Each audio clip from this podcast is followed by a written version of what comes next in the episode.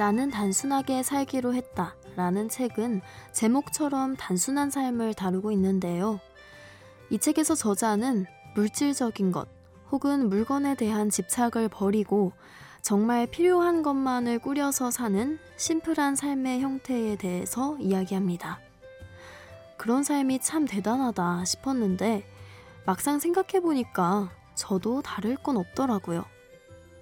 좁은 원룸에서 혼자 자취를 하다 보니까 많은 것이 필요하지 않았고 또 생활비를 아끼려다 보니까 불필요한 소비를 줄이려고 노력해왔죠. 이 책에 나온 거창해 보이는 삶의 철학이 어쩌면 평범한 제게도 통하는 면이 있지 않을까 하는 생각이 들었습니다. 오늘 한 시간 동안 이렇게 아주 평범한 것들에 대해 얘기 나눌게요. 심야 라디오 DJ를 부탁해. 오늘 DJ를 부탁받은 저는 대학생 최은서입니다.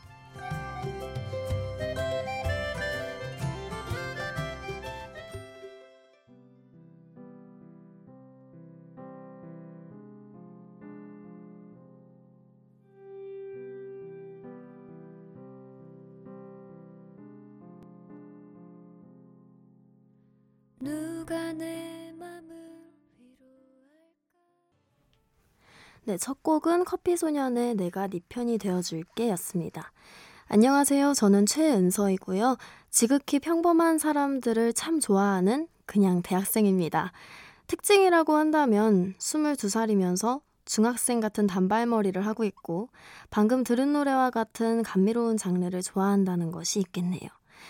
커피 소녀는 홍대에서 공연을 보고 나서 더 좋아하게 된 가수인데요.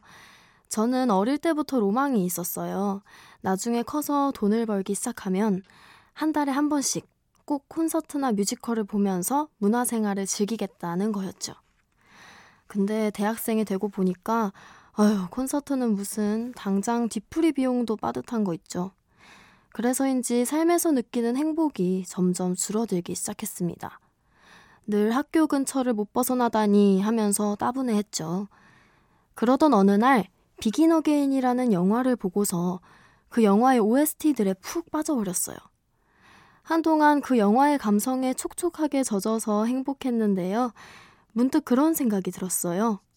뭐 어떤 거창하고 비싼 콘서트나 뮤지컬만을 제대로 된 문화생활이다. 라고 정의하고 있었던 스스로의 마음가짐이 문제가 아니었을까.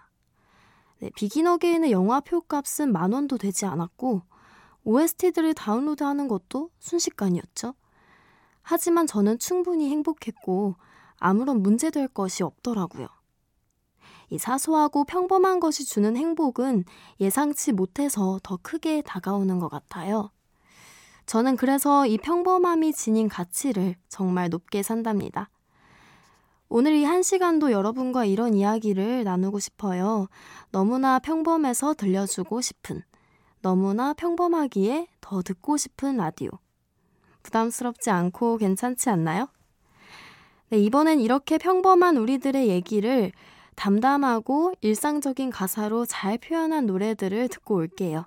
윤종신의 노래 수목원에서와 1월부터 6월까지 듣겠습니다.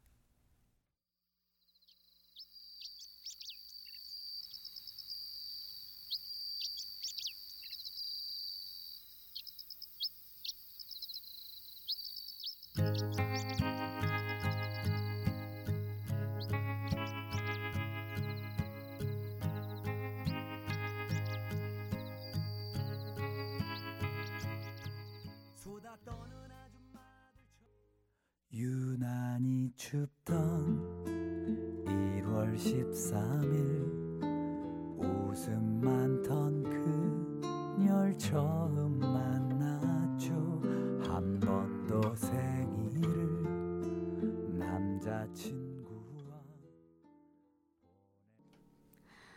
네, 두 곡 수목원에서 그리고 1월부터 6월까지 들었습니다. 이 몽실 언니 같은 단발머리를 찰랑거리면서 돌아다니면 제 친구들은 중학생 같네, 할머니 같네 놀리다가도 너는 참 애가 해맑다 라고 얘기를 해주고는 해요. 물론 평소 성격이 밝아서 그런 것도 있겠지만 사실 저는 제가 힘든 일에 대해서 잘 말하지 않는 편이라서 더 그렇게 보이는 것 같아요. 때문에 주변 사람들로부터 무뚝뚝하다 이런 얘기를 들은 적도 꽤 있었고요. 제가 저의 속내를 잘 비치지 않는 이유는 남들에 비하면 아무것도 아닌 고민인 것 같아서인데요. 이런 저는 오히려 특별한 슬픈 사연을 지닌 사람들로부터 묘한 부러움을 느껴요. 저런 사람들이 자신의 고민을 털어놓으면 거의 대부분은 진심으로 위로를 해주지 않을까 하고 말이에요. 그 반면 지극히 평범한 제가 평소에 지녀온 고민들은 이런 것들이에요. 이번 달 용돈이 모자라. 내 장래 희망을 향한 길이 너무 막막해. 친구와 싸운 걸 어떻게 풀어야 할지 모르겠어. 등등. 아, 듣기만 해도 너무나 일반적이지 않나요? 그래서 저는 고민으로 인한 슬픔이나 막막함을 그냥 덮어두는 걸 선택해 왔어요. 흔해 빠진 일로 힘들어하는 것이 창피해서 말이에요. 그런데 이 각별한 몇몇 사람들과 조금씩 이야기를 나누다 보니까 알게 된 건데요. 흔하다는 것을 다르게 말하면 모두가 공감하는 것이더라고요. 저의 별 볼 일 없는 줄 알았던 이야기를 듣고는 맞아, 나도 그래. 맞아, 정말 힘든 일이지. 하고 공감해주는 사람들을 만나면서 저는 이 평범함을 드러낼 용기를 얻어가고 있어요. 얼마나 용기를 얻었으면 오늘 이렇게 DJ까지 하고 있겠어요. 저에게 이렇게 용기를 준 고마운 사람들처럼 저도 이 시간을 통해서 여러분들에게 용기를 드릴 수 있었으면 해요. 어떤가요? 고민을 선뜻 나누지 못해서 고독했던 분이 있으시다면 힘이 좀 되시나요? 힘이 더 날만한 노래를 들려드릴게요. 옥상 달빛의 달리기입니다.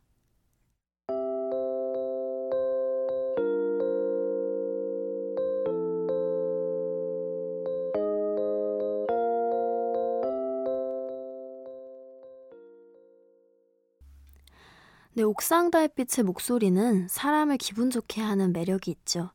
타고난 목소리가 예쁘다는 건 정말 큰 축복이잖아요. 그래서 목소리가 차분하고 정갈한 사람들이 얼마나 부러운지 몰라요. 저는 꿈이 아나운서예요. 그래서 누군가가 저한테 목소리가 좋다, 발음이 정확하다, 이렇게 칭찬을 하면 그게 그렇게 듣기가 좋더라고요. 저는 어렸을 때부터 이렇게 장래희망이 변하지 않았었는데, 이런 저를 보면 다들 신기해 하더라고요. 저처럼 이렇게 항상 꿈이 일관된 경우는 생각보다 많지 않으니까요. 초등학교 때부터 이 시기까지 쭉 제 친구들을 지켜보면 장래희망의 변천사에도 지극히 일반적인 케이스가 있더라고요. 초등학교 때는 별의별 장래희망을 다 적어내고 중학교 때는 현실이 약간은 반영된 듯 안정적인 직업들을 꿈꾸죠. 그러다가 고등학생이 되어서 장래희망을 물었을 때 가장 일반적인 대답이라고 하면요. 잘 모르겠다인 것 같아요. 충분히 그럴만 하죠. 타고난 자신의 재능이나 관심 분야를 20년도 안 되는 짧은 생에서 딱 찾아내기란 어려운 일인걸요. 하지만 장래희망을 모르겠다라고 대답을 한 제 친구들은 마치 자신이 한심하고 바보 같은 사람인 양 자책을 하더라고요. 얼마 전 종영된 인기 드라마 응답하라 1988에서도 주인공 덕선이가 일기에 이런 내용을 쓰면서 슬퍼하는 장면이 나와요. 남들은 다들 꿈을 쫓아서 열심히 사는데 본인은 꿈조차 없다면서 말이에요. 아, 저는 그 장면이 정말 좋았어요. 보통 드라마 주인공이라고 하면 개성 만점에 주관도 뚜렷하잖아요. 하지만 덕선이는 좀 달랐어요. 일반적인 우리의 모습을 제대로 대변하고 있더라고요.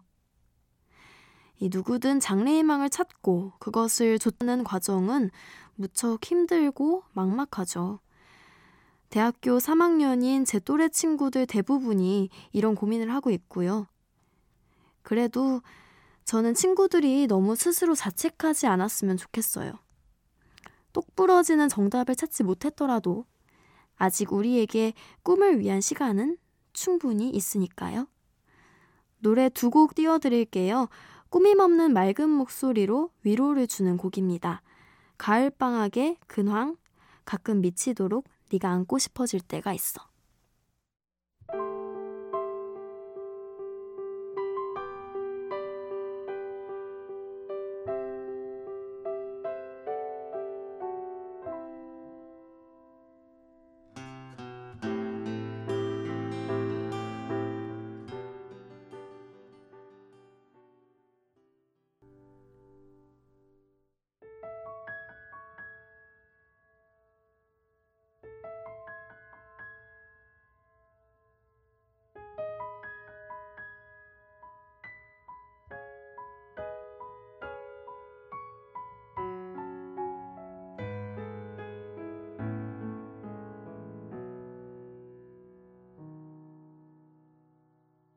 만약이라는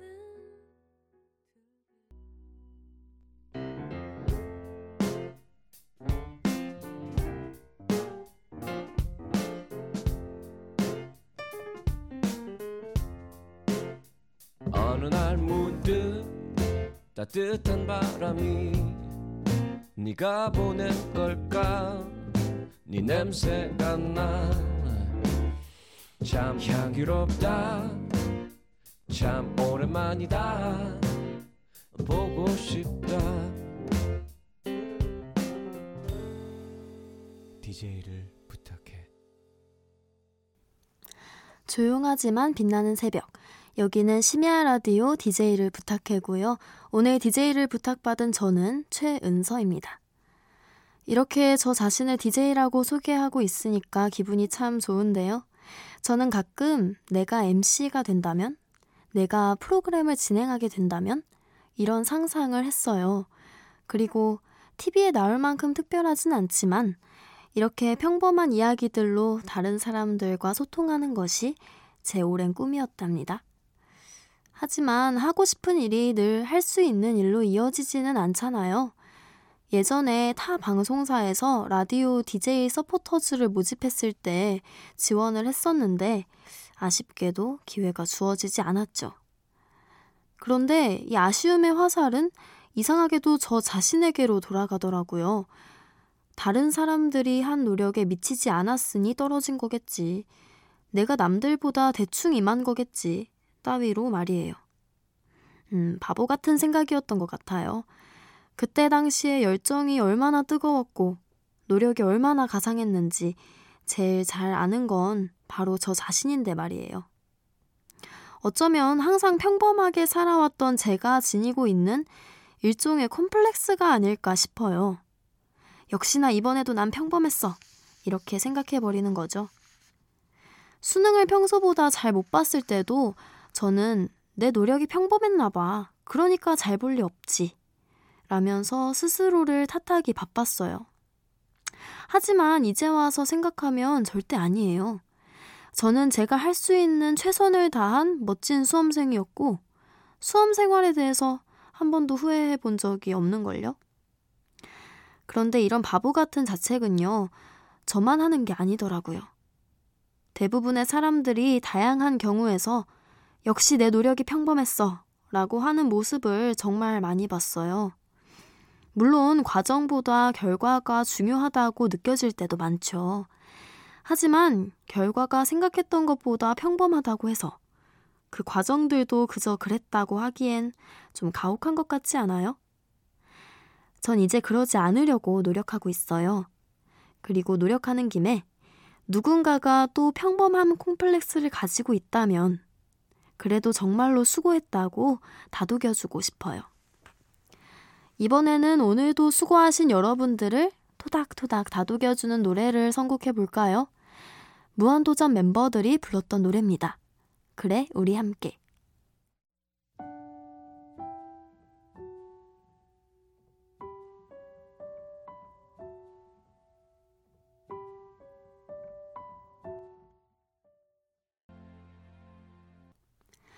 제가 계속 특별하지 않았던 제 일상에 대해서 이야기를 하고 있는데요. 저는 제 자신을 대중성의 노예라고 불러요. 영화를 고를 때도 별점이 낮으면 절대 안 보고요. 좋아하는 가수가 새로운 앨범을 발매해도 순위가 높은 고, 노래만 골라서 다운받아요. 예쁜 옷이 있어도 한참을 지켜보다가 유행을 해야만 입고요. 아, 이 정도면 취향도 평범하려고 애쓰는 수준인 것 같긴 하네요. 다수가 선택한 것이 결국 가장 좋은 것이다. 사람들 취향은 다 똑같다. 이런 고집스러운 철학을 바탕으로 움직이는 것이 저의 스타일인데요. 그런데 얼마 전 SNS에 누군가가 올린 글을 봤어요. 평점 낮은 영화가 너무 재밌었고, 발길이 뜸한 라멘집에서 정말 맛있게 식사를 했다면서 남들이 정한 인기도에서 벗어나서 움직였을 때 발견하는 뜻밖의 감동은 평소에 배가 된다. 라는 내용이었죠. 마치 저를 향해서 쓰는 글 같았어요. 너무나 평범했던 스스로의 삶을 바라보면서, 아, 그렇다면 이 평범함에서 가치를 찾을 수 있을 거야.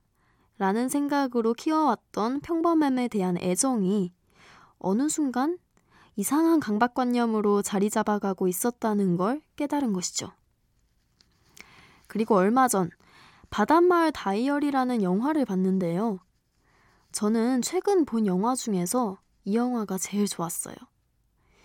일본 특유의 청량하고 순수한 감성이 묻어나는 영상미, 또 자극적일 수 있는 소재지만 사람 냄새나게 풀어가는 스토리와 연출, 무엇보다 아주 어여쁜 등장인물들까지 아, 요즘 말로 취향 저격이었습니다.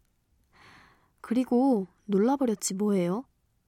사람도 별로 없는 소담한 영화관에서 예매 순위 같은 것도 따지지 않고 포스터와 예고편만 보고 고른 영화인데 딱 제 취향이었던 거죠.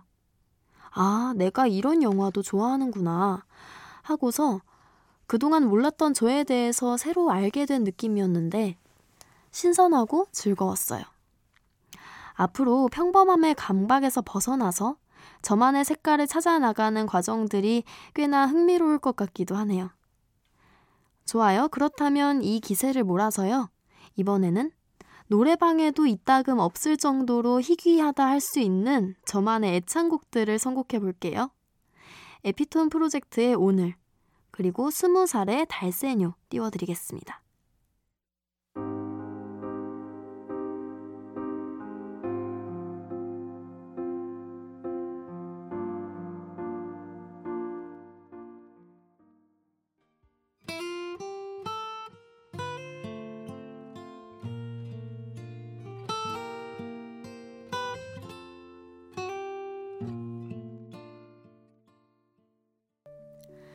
좋은 노래를 듣고 저의 이야기를 주절주절 하다 보니까 어느새 라디오를 마칠 시간이 다 되었네요. 이 새벽에는 흔히들 말하는 새벽 감성이라는 것이 차올라서 말이죠. 저 같은 경우에는 일기도 깊은 새벽이 되기 전에 다 써버리고는 해요. 새벽이 깊어지면 별 얘기를 다 끄적거리거든요. 다음날 낮에 읽어보면 정말 그만큼 민망할 수가 없다고요. 이렇게 새벽 감성이란 어떤 묘한 효과를 내는 것 같은데 한창 새벽 감성이 차올라서는 저의 라디오를 듣는 이 시간이 여러분들에게 어떻게 다가갔을지 궁금하네요. 저한테는 되게 솔직해지는 시간이었어요. 평소에 이런 이야기는 아무리 친한 사람이더라도 잘 꺼내지 않는데 한 번도 뵌 적 없는 청취자 여러분들에게 다 쏟아냈네요. 오히려 그래서 마음이 더 편하기도 하고요. 여러분들에게 용기를 드리고 싶었는데 거꾸로 제가 더 많은 용기를 얻어갑니다. 홀가분하고 따뜻하네요. 네, 마지막 곡으로 은가은의 회상 들려드릴게요. 오늘 이 라디오를 진행한 일은 여러모로 저에게 좋은 기억으로 남아서 두고두고 회상하게 될 것 같습니다. 지금까지 저는 최은서였습니다. 편안한 새벽 되세요.